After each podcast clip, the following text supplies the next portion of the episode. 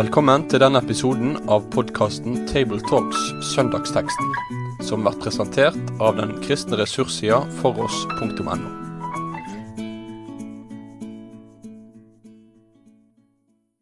Ja, hei og velkommen til en ny Tabletalk-episode. Igjen med vikarene eh, Jon Syver Nordby og Øyvind Ruud Kringstad, som er mitt navn. Jon Syver, velkommen. Takk for det. Eh, Jon Syver har altså vært eh, prest i Lavangen i ja, nesten 30 år, er det sånn? Ja. I Nord-Norge. Det har vært fint, det, har det ikke det? Det har det. ja. Og jeg virker som redaktør i år for, for oss.no. Og nå bruker vi de nye mikrofonene. Så det er jo en eh, opplevelse i seg sjøl å bruke Vi hadde en mikrofonaksjon tidligere i, i vår, vinter. Fikk inn penger og kjøpte mikrofoner. Så det, tusen takk til alle som har vært med og gitt til det. Så er teksten vi har for oss i dag, fra Markus 6, 30 til 44. Um, Jon Syver, du kan lese teksten. Ja. Apostlene samlet seg igjen hos Jesus og fortalte ham om alt de hadde gjort, og alt de hadde lært folket. Og han sa til dem, Kom med meg til et øde sted hvor vi kan være alene, og vil dere litt. For det var så mange som kom og gikk, at de ikke fikk tid til å spise engang. Så dro de ut med båten til et øde sted for å være alene. Men mange så at de dro bort og kjente dem igjen, og fra alle byene strømmet folk sammen til fots og nådde fram før dem. Da Jesus gikk i land, fikk han se en mengde mennesker. Han fikk inderlig medfølelse med dem, for de var som sauer uten gjeter, og han ga seg til å undervise dem om mange ting. Det var nå blitt sent på dagen, og disiplene kom til ham og sa, Stedet er øde, og det er alt blitt sent. Send dem fra deg, så de kan dra til gårdene og landsbyene her omkring og kjøpe mat. Men Jesus svarte, Dere skal gi dem mat. De sa, Skal vi kanskje gå og kjøpe brød for hundre denarer, så de kan få spise? Hvor mange brød har dere? spurte han. Gå og se etter. Da de hadde gjort det, sa de, Fem brød og to fisker. Så sa han at de skulle la alle danne matlag og sette seg i det grønne gresset. Og de slo seg ned, rekke ved rekke, noen på hundre og noen på femti. Så tok han de fem brødene og de to fiskene, løftet blikket mot himmelen og ba takkebønn, brøt brødene i stykker og ga til disiplene, for at de skulle dele ut til folk. De to fiskene delte han også ut til alle, og alle spiste og ble mette. Etterpå samlet de opp tolv fulle kurver med brødstykker og fisk. Det var 5000 menn som hadde spist. Takk skal du ha. Fortellingen, historien om brødunderet, rett og slett. Denne fortellingen står jo i alle evangeliene. Og her må jeg bare forberede alle som hører på, at vi har mye å si, Jon Syver. sant? Ja, vi får prøve å begrense oss. For det her er jo en kjent historie. Den står jo i nesten alle sånne barnebibler og, og litt sånn her. Og så ligger det noen voldsomme ting, rett og slett, i det. Jeg håper at vi kan få måtte, Ja, ikke grave, kanskje, men pirke litt, i alle fall, i en del ting som vi kan komme inn på nå. Eh, først litt om plasseringa i kirkeåret. Nå er det jo blitt skikkelig vår. Eh, og det er liksom plassert i tredje søndag i påsketiden. Eh, den har vært plassert eh, på andre plasser tidligere, denne teksten, har den ikke det? Ja, så vidt jeg vet så er den ny i denne tida, altså etter påske. Det har vel vært i fastetiden, midfastesøndag, hvor vi har hatt i hvert fall teksten fra Johannesevangeliet mm. som en fast tekst eh, i en av tekstrekkene. Men det har nok sin grunn at den også har fått plass her i denne tida, etter påske. Mm. Um, så det um, kan vi komme litt inn på. Ja, for den kalles hyrdesøndagen. Nettopp. Og det er jo eh, et veldig eh, rikt eh, eh, skal jeg si, tema å gå inn i. Ja. Vi kjenner jo kanskje disse tekstene fra Johannes-evangeliet kapittel 10 eh, aller best eh, når det gjelder Jesus som den gode hyrde. Mm. Men denne fortellingen har jo også mye å si inn i vår tjeneste som gode gjetere for Mm. folket. Ok. Det begynner altså med at uh, Hvis vi tar det litt kronologisk her, da. Så samlet apostelen seg igjen hos Jesus uh, og fortalte dem hva de hadde gjort. For det de har gjort før nå, det er at de i starten av kapittel 6 hos Markus har vært på teamtur. Uh, og de har hatt stor suksess med det. Jeg Sendt ut to og to, og de har gjort under og, og store ting, rett og slett. Og så får vi et lite mellomknepp eh, fra vers 14 til 29, der som den historien her begynner med, der den tragiske historien om at døperen Johannes blir halshugd, kommer inn. Og så eh, sier han altså til disiplene sine i vers 31, når de har kommet og fortalt etter hva som har skjedd, at nå drar vi a- ale alene og skal være litt alene en stund. Men det går jo ikke.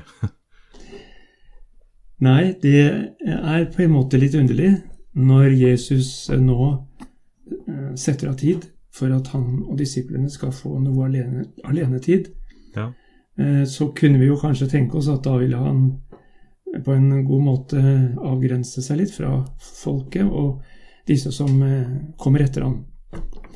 Eh, Så det er en sånn spenning i fortellingen. Eh, Men det er i hvert fall tydelig at både Jesus selv, kanskje ut fra den bakgrunnen du refererer til, med døperen Johannes, har behov for eh, noe tid alene med sin far, og sammen med de aller nærmeste. Men så ser vi også da at eh, Jesus åpner for å ta imot folket som er i nød. Og da er vi vel inne i noen av en dybde i denne teksten, Mm. nemlig Jesu egen plass i fortellingen, og den veien han måtte gå. Mm. Ja, de er observant alle rundt, og de kommer jo raskere fram enn båten.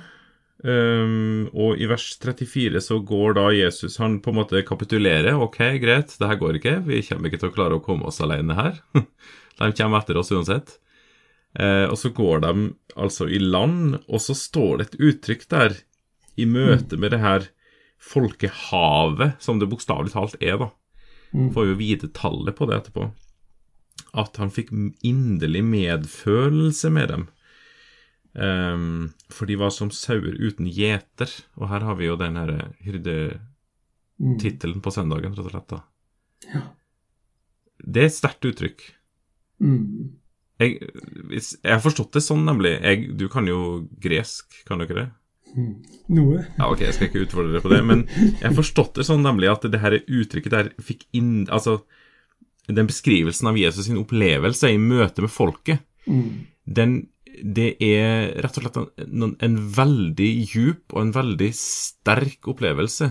Det er inn, Innvollene er på en måte med i det ordet som er brukt der opprinnelig, da.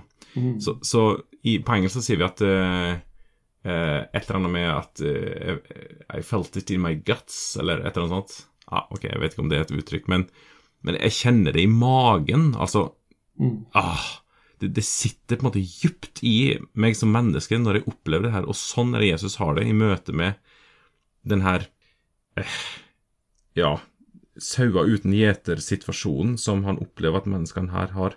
Og så syns jeg også det er spesielt å legge merke til at den inderlige medfølelsen som Jesus har her, det er ikke en følelse alene. Det er jo fint med varme følelser, på en måte, Mm. men, men på mange måter så har ikke folket behov for varme følelser. De har behov for hjelp, Mm. og det er det han gir. da, Han gir noe praktisk. Mm. Og han ga seg til å undervise dem om mange ting, Mm. står det. Han lærer det meget, står det i noen andre oversettelser. da. Så eh, i, i en, annen, annen bibeloversettelse så står det og han viste dyp medlidenhet med dem.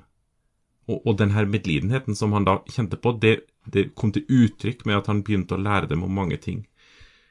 Så jeg, jeg tenker jo Det var du som uh, har kommentert til meg tidligere i forberedelsene til det her at uh, en parallelltekst til denne søndagen er jo Eller en lesetekst er jo første, fra 1. Peter 5, 1-4, og det er jo ikke Jesus som hyrde, men uh, de hyrdene som han setter blant oss mennesker.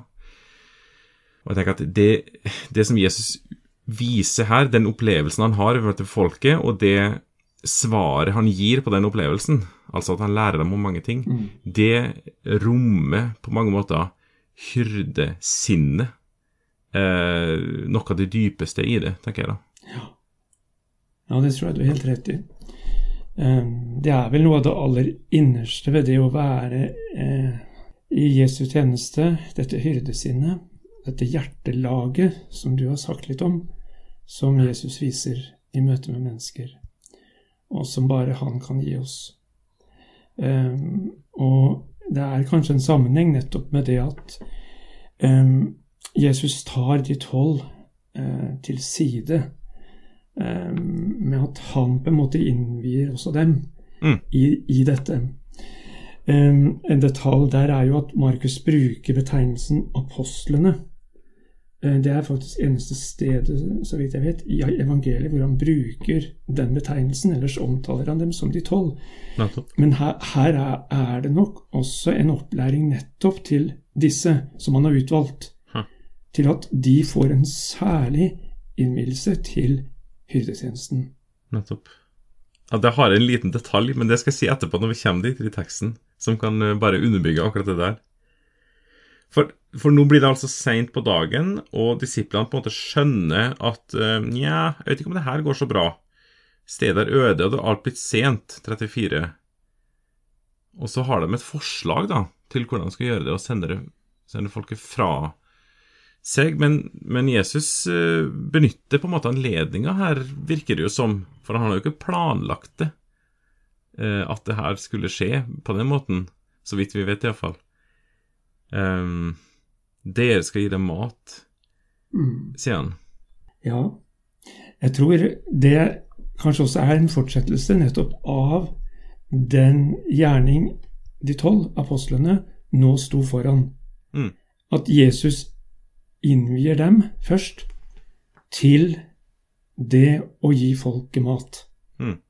Um, vi legger merke til fortsettelsen at når Jesus um, tar ja, det som han får, mm. maten, og ta, ber takkebønn og, og velsigner det, så gir han det til disiplene sine. Ja, Så det er dem som foretar utdelinga? Så det er liksom. de som skal dele ut. Ja. Og slik er det å være et sendebud i Jesu følge. Mm. Det vi skal gi menneskene, er det vi får hos Jesus. Ja, og for det som er saken, er at i den parallellteksten til den her som, hos Johannes, der står det at de kommer og sier hva eh, Sier situasjonen, at eh, det, vi har ikke mat og litt sånne der ting. Og så står det mm. For han visste selv hva han ville gjøre. Mm.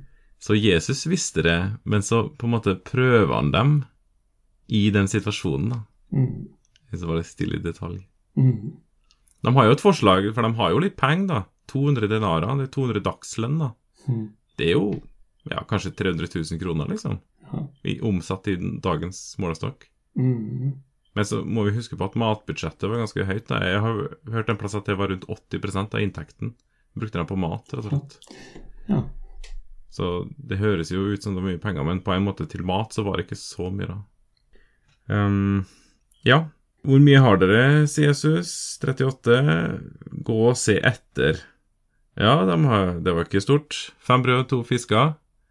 Det er jo rett og slett imponerende lite mat til 5000 menn pluss kvinner og barn ja. å være. Ja. det er ikke så veldig mange som planla så mye. Nei. Du refererte til eh, de andre evangeliene. Altså, det er vel Johannes som faktisk nevner denne gutten ja. som har nissepakka, eller i hvert fall mm. kommer med brødene og fiskene, og som Jesus får da. Mm. Ja, og så kommer vi til der det Der han tar det her, da. Løfter blikket mot himmelen, ba takkebønn. Er det herifra vi har bordbønn? Ja, det er tydelig i hvert fall at Jesus bruker den trolig vanlige bordbønn, som sikkert var fra gammel testamentlig tid òg, Mm. med takkebønn for Guds gaver. Ehm, Så vi ser jo her en side ved skaperverk og Guds gaver, Mm. som Jesus minner oss om. Eh, Det daglige brød. Mm. Eh, Så det, det er veldig fint å legge merke til det. Mm. Ja, og så det, vi, Selvfølgelig så er det jo et brødunder her. Det er, jo, det er jo voldsomt mye mat som blir eh, til manges eh, del og glede og hjelp. Men, men jeg, jeg kommer iallfall ikke bort ifra å på en måte tenke veldig sånn overført her hele tida. Mm. Eh, du var jo inne på det der med For litt siden med at den som Alle mennesker er jo kalt til vitnetjeneste, som har fått del i Guds rike, og det vi skal vitne om, og det vi skal gå med, det er ikke noe annet enn det vi har fått alene. Jeg tenker på lignelsen om talentene. De brukte det de hadde, Mm. og, og verken mer eller mindre, på en måte. Men, men, men for en vanvittig opplevelse det må ha vært. Jesus, de, Jeg tipper at de her apostlene, eller disiplene, var jo samla rundt Jesus, og så, og så ser jo dem at uh, vi, ok, vi har jo litt mat her, vi kunne jo fått litt vi, da, i alle fall, men, men her er det uhorvelig mye mennesker samla. Kanskje Ja. så mange mennesker på ett sted som de hadde sett i sitt liv til da. Mm. Og så gjør Jesus det her, han liksom later som at det her går helt fint, og jeg vet ikke hva han tenkte disiplene, nei. Og så får de, ja, Philip da for eksempel får liksom, vær så god, her får du din del, får et halvt brød, og du skal gå til den her sektoren av mennesker. Ja. Her er det omtrent 1000 mennesker som du skal gi den her halve brødbiten til. Og for en, en opplevelse av tilkortkommenhet i første omgang. Men, og vet vi jo ikke hvordan det her faktisk skjedde, da. Men så begynner han jo likevel å dele ut, da. Og han visste jo at han hadde noe til den første personen. Men må, tenkte jeg må jeg, Nå bare ser jeg for meg hvordan det her var. Mm. Jeg må jo dele, da, sånn at jeg kan ha noe til nummer to, iallfall, så han slapp å bli så skuffa. Og så skjer det at det bare er mulig å brekke av mer og mer, at det, det blir nok og nok. Mm. Til å begynne med, det er, det er på en måte aldri de store mengdene i hendene hans. Vitnesbyrdet han, nå tenker jeg overført igjen, da, er kanskje aldri sånn kjempestort, om du vil, Mm. men det er alltid nok Mm. til den som er der foran han akkurat da. Mm. Og det er alltid nok til han neste også, faktisk. Og så ser jeg for meg at Philip, godeste Philip, når han da står foran nummer 778 og skal dele ut, han har fortsatt den lille biten i hendene sine. Da tenker jeg han må ha fått en ny frimodighet. En annen eh, kunnskap eller kjennskap i Guds rike, rett og slett. Der han skjønner at det blir kanskje aldri mer enn akkurat det jeg har i hendene mine nå. Mm. Men det har vært nok Mm. til 778 stykk Mm. før her. Jeg tror det blir nok til deg også, jeg. Ja. Og så går han videre og deler til neste person. Ja. Det er veldig rikt å eh, åpne for et sånt perspektiv, også inn mot eh, hverdagen, der vi lever, det vi har fått hos Gud. Det er mange som kunne fortelle om hvordan det lille vi hadde, strakk til. Enten det var maten, som det var kanskje lite av eh, den dagen, eller akkurat når de kom på besøk. Men Gud velsignet det vi hadde. Og slik også i overført betydning, som du er inne på, med våre ressurser, det gjør det lille du kan der hvor Gud har deg satt. Altså det at vi får lov å legge det vi har, i, Jesu hender, og be Han velsigne det, så eh, kan Han bruke også det som vi tenker er smått, til eh, noe stort. ja, og så er det jo, det er jo typisk Gud, da. Mm. Det er jo akkurat sånn det er. Vi har jo eksempel på eksempel på eksempel gjennom hele bibelhistorien, både gamle og nye testamentet, Mm. at det som ingenting var, det som er smått, Mm. det nettopp det kanskje bruker Gud, da. Ja. Da får han ære. Ja. Ok. Det blir nok til alle. Det blir masse igjen. Mm. 5000 menn står det i vår tekst. I en av parallelltekstene står det at det var foruten kvinner og barn. Så Mm. Ganske mange flere, egentlig. Ja. Litt, vi må si litt mer om hvordan vi skal forstå denne fortellingen. Jens Iver. ja, kanskje vi skulle begynne noe med de tolv kurvene. Altså denne overfloden. Mm. Jeg vet ikke Har du noen tanker rundt det? Ja, ok, skal jeg ta den her eh, heftige greia? Jeg har nemlig ikke Jeg skal ikke skryte på om jeg har sett det her sjøl i Bibelen, men jeg har hørt meg til det. For saken er at eh, akkurat den hendelsen her eh, har jo en slags parallell i et par kapittel seinere. I starten av kapittel 8 i Markus så møtte Jesus 4000, og da blir det sju kurver til overs. I forlengelsen av det så ber fariseerne om et tegn, og Jesus nekter dem et tegn. Eh, og så advarer Jesus disiplene sine mot fariseerne sin surdeig. Eh, nå er vi fra vers 14 i kapittel 8. Og så snakker de om det kring det her, og disiplene skjønner jo som vanlig ingenting. De ikke har glemt brød og alle sånne ting. Og så prøver Jesus å på en måte få dem inn på sporet igjen. I slutten av vers 18.: Husker dere ikke hvor mange kurver fulle med brødstykker dere samlet opp? Da jeg brøt de fem brødene for de 5000. Tolv, svarte de. Ja, det var riktig. Og da jeg brøt de sju brødene for de 4000, hvor mange kurver fylte dere, dere da med brødstykker? Sju, svarte de. Ja, det var riktig det òg. Han sa til dem, forstår dere ennå ikke? Mm. Så med andre ord så er det et eller annet som skjer her med de her to brødundrene Mm. eh, som de ikke har forstått, men som, som er da med andre ord mye dypere enn det at folket fikk mat. Det skjønner vi jo kanskje av seg sjøl at det er dypere enn det. da. Og det som er poenget her, det er hvor mye som er til overs hele tida. Og det som er saken her, da, er at de tolv kurvene til overs, eh, tallsymbolikk inn mot tolv, Israels tolv stammer, det brødunderet skjedde i et jødisk område. Gud er, er nok og har overflod for jøder, sitt eget folk. Så skjer det et brødunder til, og det blir sju kurver til overs. Tre pluss fire, fullkommenhetens tall, hele verden. Og det brødunderet skjedde i, i Dekapolis, sånn som teksten videre peker på, iallfall. Mm. Altså et hedensk område. Mm. Så Gud, Jesus har nok, eh, ikke bare til jøder, men også til hedninger i et, et annet område, rett og slett. da. Mm. Og inn i den sammenhengen her så har det enorm sprengkraft, altså. For de visste at Abraham skulle være til velsignelse for alle folkeslag, men de tenkte at de fortsatt var, han var Israels gud. Mm. Så her ligger det et, et voldsomt misjonsaspekt og en voldsomt budskap om at min mat, meg som person, jeg er livets brød, sier Jesus, jeg er nok til alle mennesker. Mm. Jeg har nok til alle. Ja. Og det er meg som person som er nok. ja. Ja. Jeg tror akkurat det du er inne på her, det er noe som også stadfestes når vi leser denne beretningen slik Johannes evangeliet forteller det. Ja. I Johannes kapittel 6. Mm. Vi kan jo undre oss litt over at Johannes eh, har med denne beretningen, for ofte er det jo slik at det som de tre andre evangelistene forteller om, det utelater han. Da er det eh, tatt med. Men denne beretningen har også han i sitt evangelium.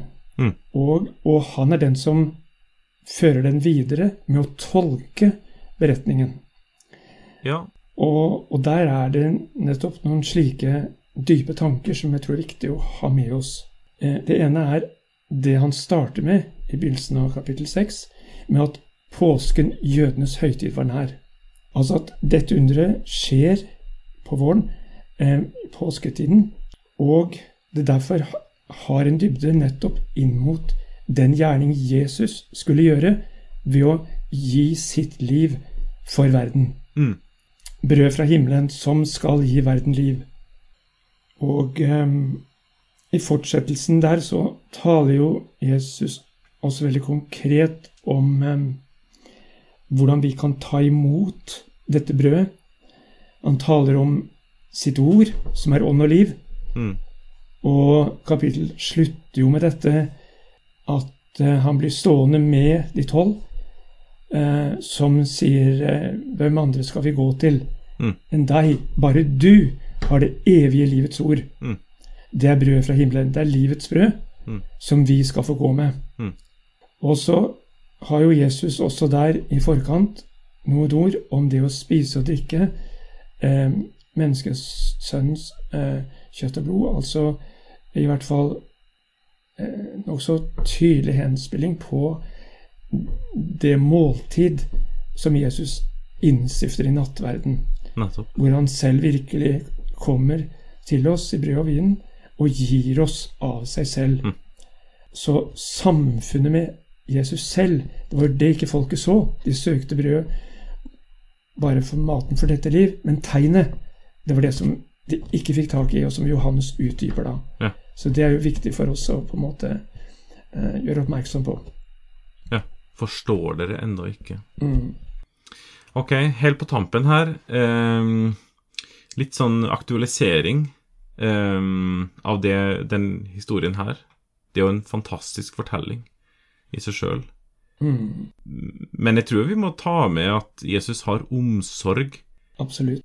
for hvile, disiplene og seg sjøl, i en, en voldsom situasjon med Johannes sin halshogging rett før og sånn. Og så gir den her inderlige medfølelsen hans utslag i at ja, han lærer folket, men han gir dem også mat for kroppen. Mm. Så, så, så det er en veldig sånn Han tenker veldig helhetlig, Jesus. Ja. Møter oss som hele mennesker, altså. Men jeg tror det er et fint moment å understreke nettopp det som også Jesus sier da i Matteus 11.: Kom til meg, alle dere som strever og har tungt å bære, og jeg vil dere hvile. Mm. Teksten vår starter jo med det at apostlene samlet seg igjen rundt Jesus. Mm. Dit må vi stadig tilbake, inn til ham. Der får vi legge av det som tynger, Mm. motta syndenes forlatelse, der han møter oss i sitt ord, i nådemidlene, og vi får lov å eh, få hos han det vi trenger for å gå videre. Ja, og så er det jo det at eh, At han er livets brød, rett og slett. da. Ja, så det at Jesus gav seg selv for oss, det tror jeg er også en viktig dybde i teksten. Jeg leste i Jesaja 53, der det står om at vi for alle vil som sauer, gjent oss hver sin vei. Det er jo noe av det Jesus ser i møte med folket, at de er som eh, sauer uten gjeter. De har vendt Gud ryggen, de går hver sin vei. Mm. Men for å komme tilbake, så må Jesus bli offerlammet, Ja. som nettopp går helt til roten og soner skylda. For det verset jeg siterte, det fortsetter sånn. Men skylden som vi alle hadde, lot Herren ramme ham. Altså, det er avgjørende nettopp for at Jesus kunne bli den gode hyrde og sette livet til for oss. Mm. Så da er det vi kan eh, reise oss og, og gå videre. Um, når vi har kommet på, på um, rett kurs. Mm. Og bli de hva skal jeg si, gjetere som vi får lov til i Jesu følge. Nettopp. Og med det så tror jeg vi må eh, avrunde en rik samtale. Takk for eh, det som vi fikk dele, Jan Sivert. Mm. Takk. Med det sier vi takk for følget for denne gang. Finn flere ressurser, og vær gjerne med å støtte oss på foross.no.